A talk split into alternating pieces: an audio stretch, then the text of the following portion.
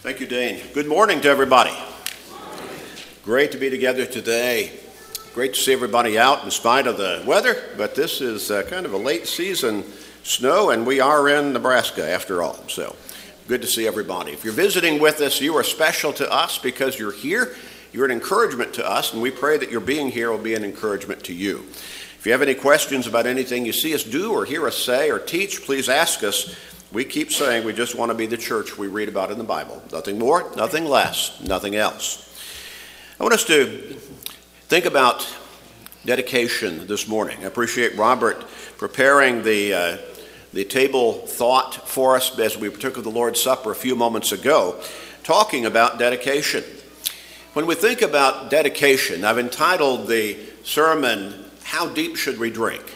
You'll understand in a few moments why I chose that particular title. The question is, to what depth does your commitment, does my commitment and dedication to God go? How, how committed should we be? How deep should that commitment be? In Matthew chapter twenty-two and verse thirty-seven, Jesus said, "You shall love the Lord your God with all your heart, with all your soul, with all your mind." And then in Mark's account of that particular statement from our Lord, he adds, with all your strength as well. When you think about that, when you when you think about loving God with all of our heart, all of our soul, all of our mind, all of our strength, we're really talking about loving God with all of our being, aren't we? With everything that we have, with everything that we are. And not just for a moment, and not just in a surface level kind of statement of that kind of love, but a love that is genuine, that is true, that is abiding, that continues on and is consistent. Love God with everything we are, with everything that we have, with all that we can be, our entire being. Well, we think about uh, that kind of dedication, that depth of commitment. I'll share with you a story I read many, many years ago about a young boy from a Chicago slum. And he was taken to a hospital with a broken leg. I got the impression that he spent some time in the hospital after they treated him for that broken leg. So, young boy from a Chicago slum, broken leg, taken to a hospital, and he was one of seven children within that family. They were often hungry. They had to share the food. Even a glass of milk, even a glass of milk could not be had just by one of those children. They often had to share it between two or three of them. And each child was told to drink down to a certain line on the glass that was marked by a finger, probably from mom or daddy. Only drink this far, that's all you get, that's as much as you can have from this glass of milk. Well, the young boy, while he was in the hospital, a nurse, I believe, brought him a glass of milk. His natural response was a question. How, how deep can I drink? The nurse recognized right away what the motive was behind that question. And with tw- tears welling in her eyes, she said, as deep as you want. He could have the whole glass of milk, all to himself. Something different than he was expected and than he was used to. I remember listening to a preacher friend from long ago who has passed on now, and he was talking about how he and his wife had taken in, I believe probably just as foster parents for a brief period of time, but they had taken in a young boy who was taken from a home similar to this. Probably abused to some extent or another, but certainly poor and and really undernourished. And my friend said that this young boy would regularly go into their kitchen and open the refrigerator door and look in and then close it. And his understanding was he kept doing that because he was looking to see there's food in there. Probably not a single one of us have gone through that kind of state in life. But there are people who do. And I was struck when I first read that particular story about this young boy from that Chicago slum. How deep can I drink? Because he wasn't used to drinking the whole glass or the whole cup. had to share it with brothers, sisters. Jesus cried out in John chapter thirty, uh, chapter seven and verse thirty-seven, "If anyone thirsts, let him drink, let him, if anyone thirsts, let him come to me and drink." Now, from a physical perspective, we would think, what in the world? Jesus, come to you to drink? You're carrying water around with you? Is there a water casket that you're having your apostles, you know, wheel behind you wherever you go? But he wasn't talking about physical water. He was talking about spiritual thirst. And so Jesus is to the thirsty soul what a glass of water is to the thirsty mouth. And probably just about every single one of us, and maybe a number of times in our life experience, we've been to the point where we were really, really thirsty. Maybe we'd been working outside. Maybe we had just been caught up in doing something. Maybe we woke up one morning and, and our mouth was all dry. Or maybe we'd been out in the heat and our lips actually had started chapping. Maybe our, sun had, our skin had started being burned by the sun. And so we, we were really thirsty. Again, there's some pain that can go with that. And even if it is taken to an excessive level, it can be life-threatening. And so we get that glass of water and we drink it down and, and we just think, how refreshing. Oh, that's so good, especially if it's cold water. But even if it's warm water, we're drinking that down and we can feel it all the way down into our stomach and we feel refreshed immediately. Well, next to oxygen, water is the most urgent necessity to sustain physical life. If the oxygen, oxygen supply is cut off, or if we have a problem where we cannot take in oxygen, we're going to die pretty quickly if it's not replaced. But we can go without food for quite a number of days and still survive, but only so long without water. And then we die of thirst because it takes a toll on our organs. Without drinking from the living spiritual waters that Jesus was offering in John seven and verse thirty-seven, when he said, "If anyone thirsts, let him come to me and drink." Without that spiritual water on an ongoing basis, if that's not a sustaining part of our spiritual lives, then the ultimate consequence is we will die spiritually. Remember what the Apostle Paul wrote in Romans chapter six and verse three, the wages of sin is death.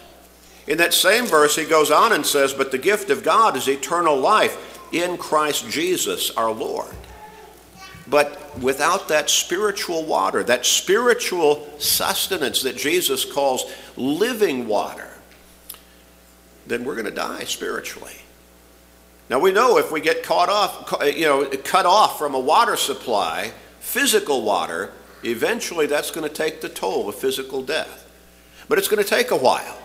But if we do not partake of the spiritual water, the living water that Jesus talks about, then we die spiritually. And we might think about that as being much more immediate than being without physical water. But ultimately, as we go through life, if that's not replaced, not replenished, if we don't start partaking of that spiritual water, then we're going to die eternally. And we don't want to think about that consequence of eternal condemnation in hell. In Matthew chapter five and verse six, in the Beatitudes, Jesus said, "Blessed are those who hunger and thirst for righteousness, for they shall be filled." How many times have you run into somebody, or maybe at times in your life you felt this way yourself? God's word, boy, I'm enjoying studying it so much. I'm enjoying reading. I'm enjoying hearing the teaching from Bible class teachers and preachers. I, boy, I'm just eating it up. I'm just, boy, I want more and more. We're thirsting. We're hungering for the teachings of God's word. How sad it is when we get to the point where we neglect being in God's word in one way or another to such an extent that, that, that we just kind of forget about that. And it no longer becomes as much of a thirst or a hungering in our spiritual lives. I want us to look at John chapter four. John chapter four. Without, the, with, we need spiritual sustenance. on an ongoing basis, just as we need physical food, just as we need pure water to drink, we need spiritual sustenance on an ongoing basis to stay strong in our faith, to stay strong in our spiritual lives, to, be, to stay strong even in facing the rigors that life throws at us every day. We get that strength from God through Jesus Christ. We get that encouragement from God's Word. I want us to look at a couple of illustrations. In John chapter four, we find Jesus conversing with a woman at a well. Now, Jesus and his apostles have come to that particular point. He stayed there near that well. The apostles have gone into the city to buy some food. As Jesus is there, a woman comes along, and then they begin a conversation. Jesus actually initiates the conversation. Beginning in verse six, we read, the, uh, beginning in verse six, we read, John chapter four, beginning with verse six. Now Jacob's well was there. Jesus, therefore, being wearied from his journey, sat thus by the well. It was about the sixth hour. A woman of Samaria came to draw water, and Jesus said to her, "Give me a drink," for his disciples had gone away into the city to buy food. Then the woman of Samaria said to him, "How is it that you, being a Jew, ask a drink from me, a Samaritan woman? For Jews have no dealings with Samaritans." And so Jesus was hungry. I think we can understand that probably to some extent he was physically weary. So he stayed there while the disciples went into the, into the uh, city to buy some food. While he was waiting near that well, Jacob's well, Jacob and the woman is going to identify it as being a well that Jacob had dug hundreds and hundreds of years before. And so she comes along to get water from the well, and she he says, "Give me a drink." And she's amazed because she's a Samaritan woman. And the Jews had no dealings with the Samaritans because they saw them as something of a spiritually mongrel race. They no longer were the true bloodline of the Israelites because they had long ago, hundreds of years before, they had corrupted their faith, their worship of God, their belief in the Scriptures, and they had intermarried with people who worshiped idols. And so the Jews stayed away from them. Now she was a woman also, and that was in a di- she was in a different state in life culturally from the men of that particular time in that particular area. And that's completely different from what we're used to in our culture today in this country. And so she's amazed. Why are you, a Jew, asking me, a Samaritan woman, for a drink of water? She understood the Jews had no dealings with the Samaritans. But Jesus did not come just to call one group of people to forgiveness and redemption and salvation through the gospel message that he brought from the throne room in heaven. He came ultimately to have that message spread to all of humanity, all over the world, in every generation. In verse ten, after having initiated the conversation with an appeal for physical water, then Jesus took the opportunity, based upon the response of the woman, to begin a spiritual conversation and to begin to focus spiritually on her needs. So verse ten, Jesus answered and said to her, "If you knew the gift of God and who it is who says to you, 'Give me a drink,' you would have asked him, and he would have given you living water." Now, this probably hit the woman, kind of went over her head. She did get that sense of, I could ask him for living water, but she was still spoke, focused on the spiritual, or on the physical. So verse eleven, the woman said to him, "Sir, you have nothing to, to draw with, and the well is deep. Huh. Where then do you get that living water?" She's still thinking physical.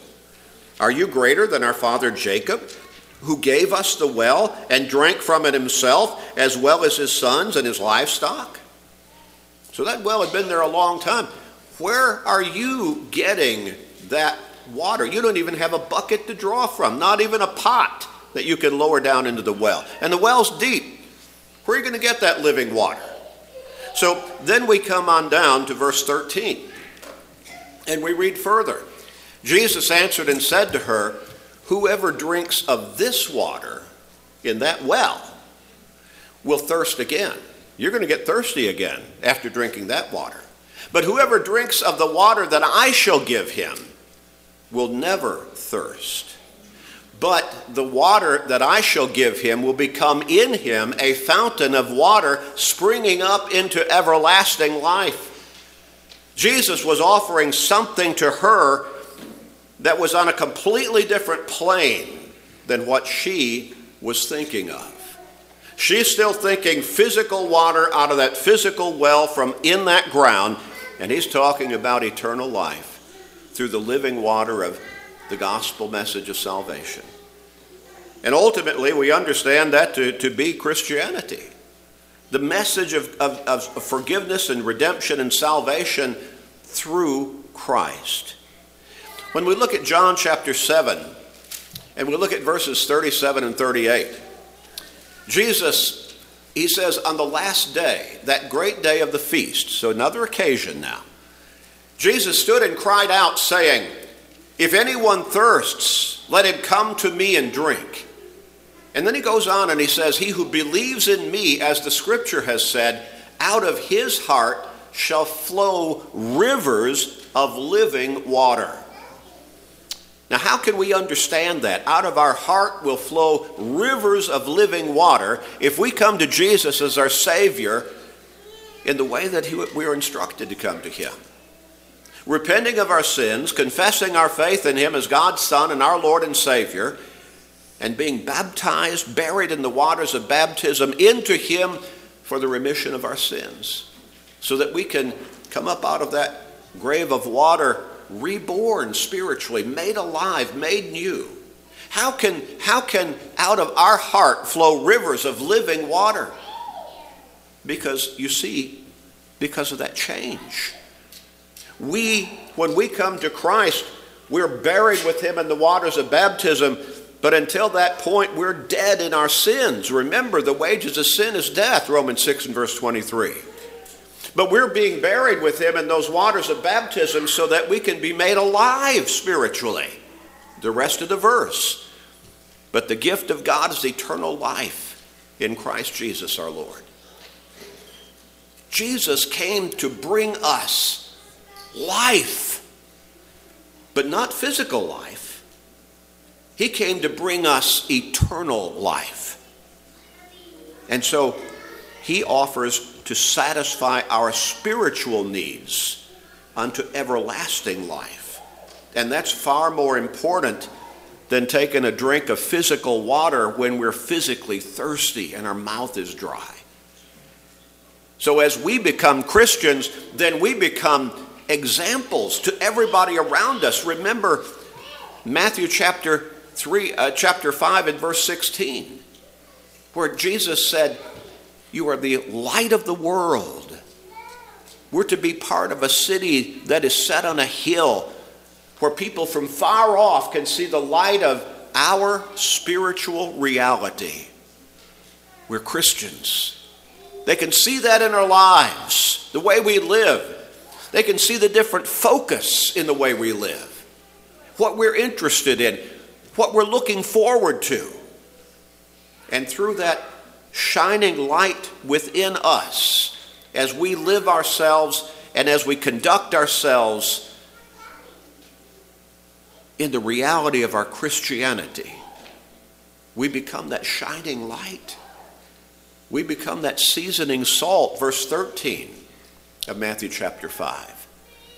And we become a powerful influence to help others then maybe approach us, or maybe give us the opening so we can approach them and talk about the living waters of forgiveness, redemption, salvation. in becoming a Christian, being baptized into Christ. Living waters. We look forward to a different reality when we become Christians than all the rest of the world looks forward to, because they're focused on material things, physical things, physical matters, worldly things. And we're focused on God. We're focused on our Lord Jesus Christ. We're focused on getting to heaven, and even trying to be a good influence on others to help others get to heaven as well. I want us to look at John chapter six, beginning with verse thirty. And this is Jesus, and we're taking just brief excerpts out of a very lengthy context of Scripture in which Jesus, in which Jesus is portrayed as miraculously feeding five thousand men on one occasion with just a few morsels of food. Now it's the next morning. He has gone across the sea. They have followed him, and now they're confronting him. In, in John chapter six, beginning with verse thirty, we read this. Therefore they sought to take him, these men whom he had fed, at least some of them, the day before, miraculously, given them physical food, because he had compassion upon them.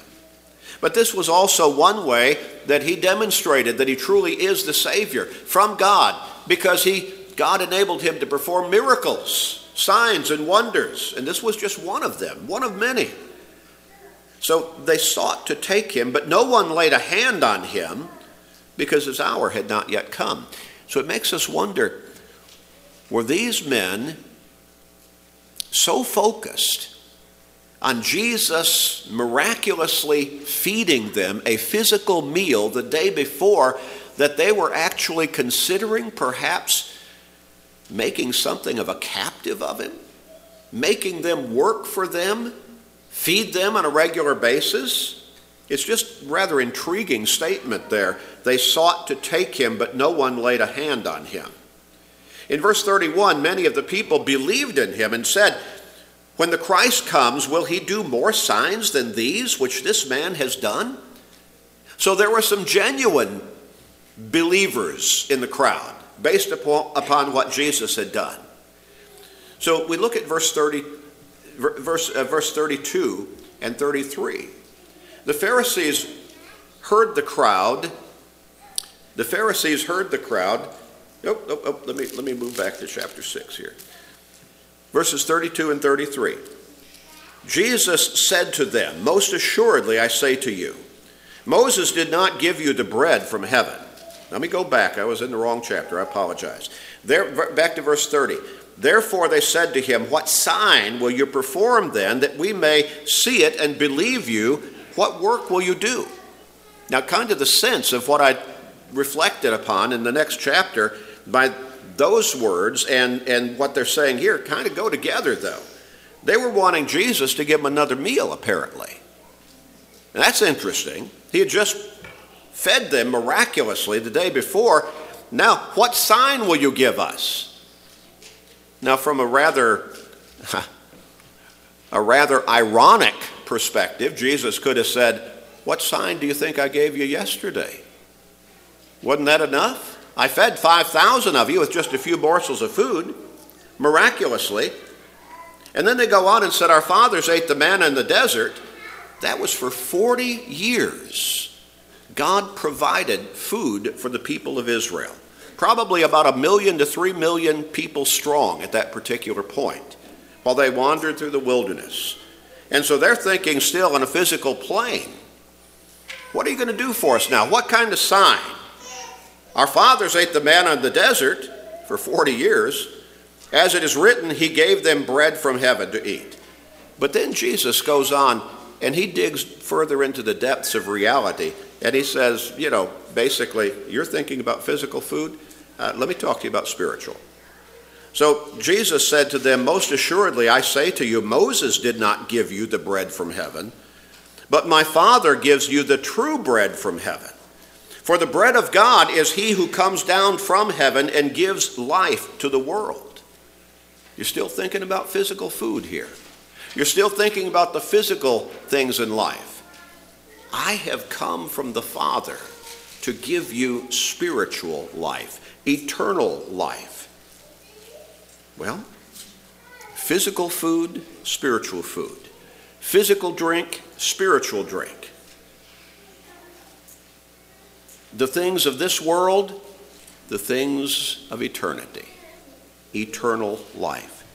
We drop down to verse thirty-four. They said to him, "Lord, give us this bread always."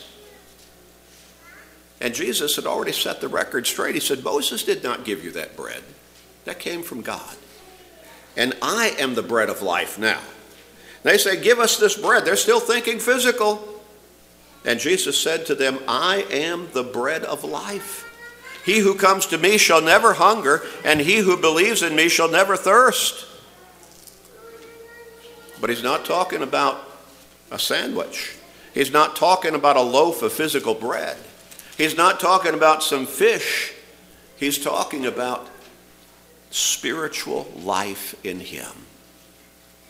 And in we, as we are living in him, faithfully and obediently every day of our lives, our spiritual hunger is fed. Our spiritual thirst is taken care of. Drop down to verse thirty, fifty-three as we continue in this particular text. And Jesus goes on. Then Jesus said to them, "Most assuredly I say to you, unless you eat of the flesh of the Son of Man and drink his blood, you have no life in you. Whoever eats my flesh and drinks my blood has eternal life, and I will raise him up at the last day. For my flesh is food indeed, and my blood is drink indeed."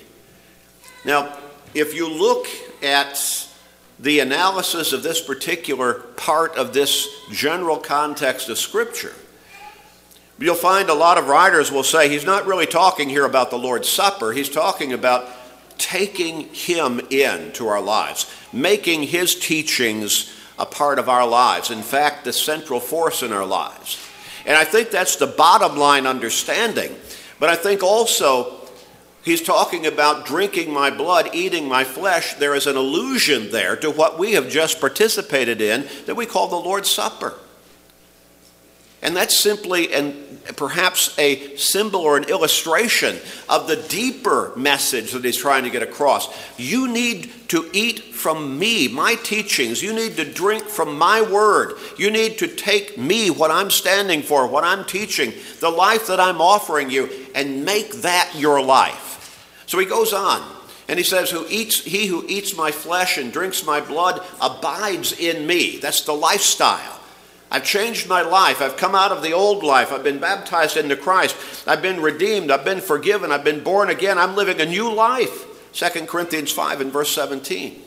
And I will, and I live as the, as the living Father sent me, and I live because of the Father. So he who feeds on me, who feeds on me, my teachings, who has taken seriously being baptized into me, Romans six and verse three, will live because of me. This is the bread which came down from heaven. And those men who were still listening to him, who were saying, "Hey, feed us again today," remember, and the sense was that perhaps Jesus was understanding in their hearts, Moses gave us this bread and this manna in the wilderness. He said, no, no, Moses didn't give that to you. God gave it to you. And I am the bread of life that God has sent to you now. So this is the bread which came down from heaven. Not as your fathers ate the manna and are dead. That was physical food. They still died at the end of their lives. He who eats this bread will live forever. Now, we're going to die physically, but that's not the end. We're going to be ushered into eternal life with God in heaven. So, think about this. Unlike that little boy that we talked about a few moments ago, unlike him, that poor family, and he was thinking, milk looks good. How deep can I drink? As deep as you want. But that was not what he was used to in his life. But we can drink from Jesus, our living water, anytime and continually. And we're never going to be told, oh, that's too much. Got to stop there. Got to share. So the question for each of us, how deep should I drink? Should we drink? How deep should I drink? Some people want only a taste of Jesus. Just a taste. Just a little bit. Because they understand that if they get too far into the life that Jesus brought us, brought to us, the life of forgiveness through him, the life of being in him, the life of salvation, the life of Christianity.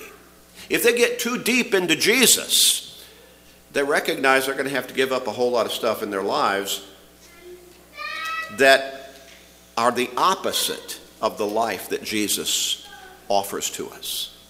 So they want just a little taste. They just want a little bit of Jesus. They don't want to drink too deep, because that's commitment. That's dedication. That means they got to change their lifestyle. Some people want just a little taste. So how deep should I drink? Each one of us. How deep should we drink? Hmm. Should we drink just enough that Sunday morning is all we need? Is that is that deep enough? Well, do I need to drink further? Do I need to be here Sunday night as well? To be in God's Word, to be in fellowship with my brothers and sisters in Christ? Do I need to drink a little deeper? Do I need to be here Sunday morning and Wednesday night for Bible classes? Stay in God's Word more and more. What if there's a gospel meeting, or what if there's something extra going on, or if there's some activities that the church is involved in, some work? Should I deep, should I drink that deeply? Should I drink that deep? How drink? How deep should I drink when it comes to being actively involved on a consistent basis with the church? Maybe teaching a Bible class. Maybe being involved in whatever the activities might be, whatever the work that needs to be done might be. Do I need to drink so deep as to actually read the Bible on my own, at home, on a regular basis? What about my personal prayer life? How deep should I drink? Should I stop before I partake of a meal every time, every day, and give God thanks? Maybe just a brief prayer, but should I deep, drink that deep? Should I be going to God in prayer continually through every day, asking him for his blessings, his guidance, his wisdom, his protection?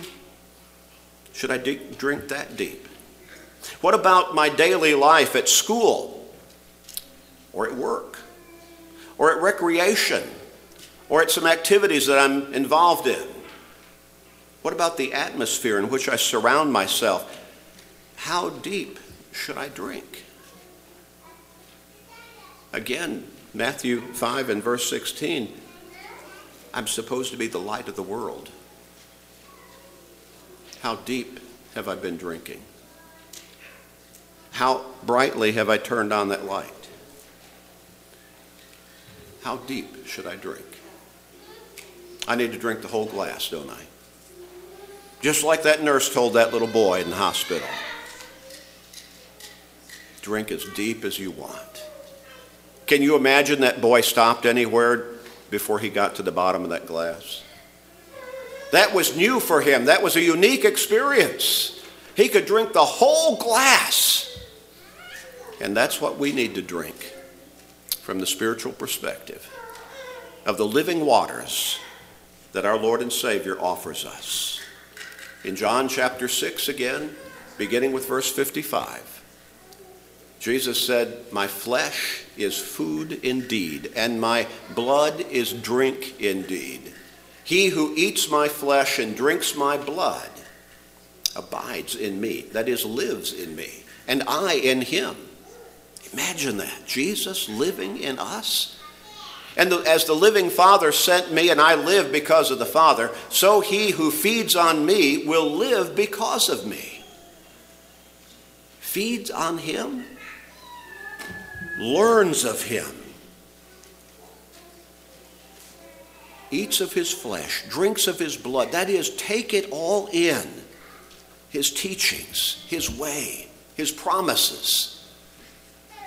This is the bread which came down from heaven.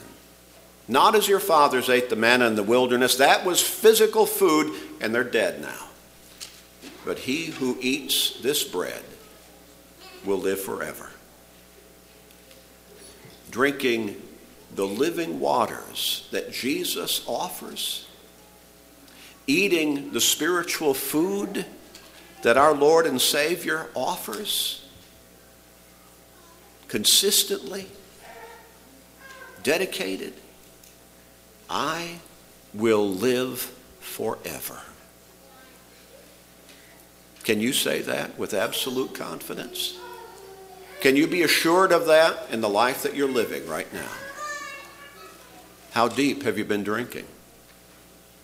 Do you need to come to your Lord and Savior, repenting of your sins, confessing your faith, being baptized for the remission of your sins, to be born again, to begin that new life in him?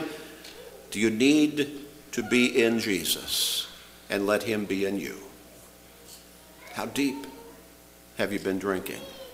As a Christian, are you that dedicated? You're drinking the living waters of Jesus every day, eating the spiritual food that he offers you every day. How deep have you been drinking? Do you need the prayers of the church? Do you need to help somebody study with you? Do you want to learn? Do you want to grow spiritually? Are you harboring something in your heart that's keeping you from being able to do that? How deep are you drinking? If you need to come, won't you come right now as we stand and sing?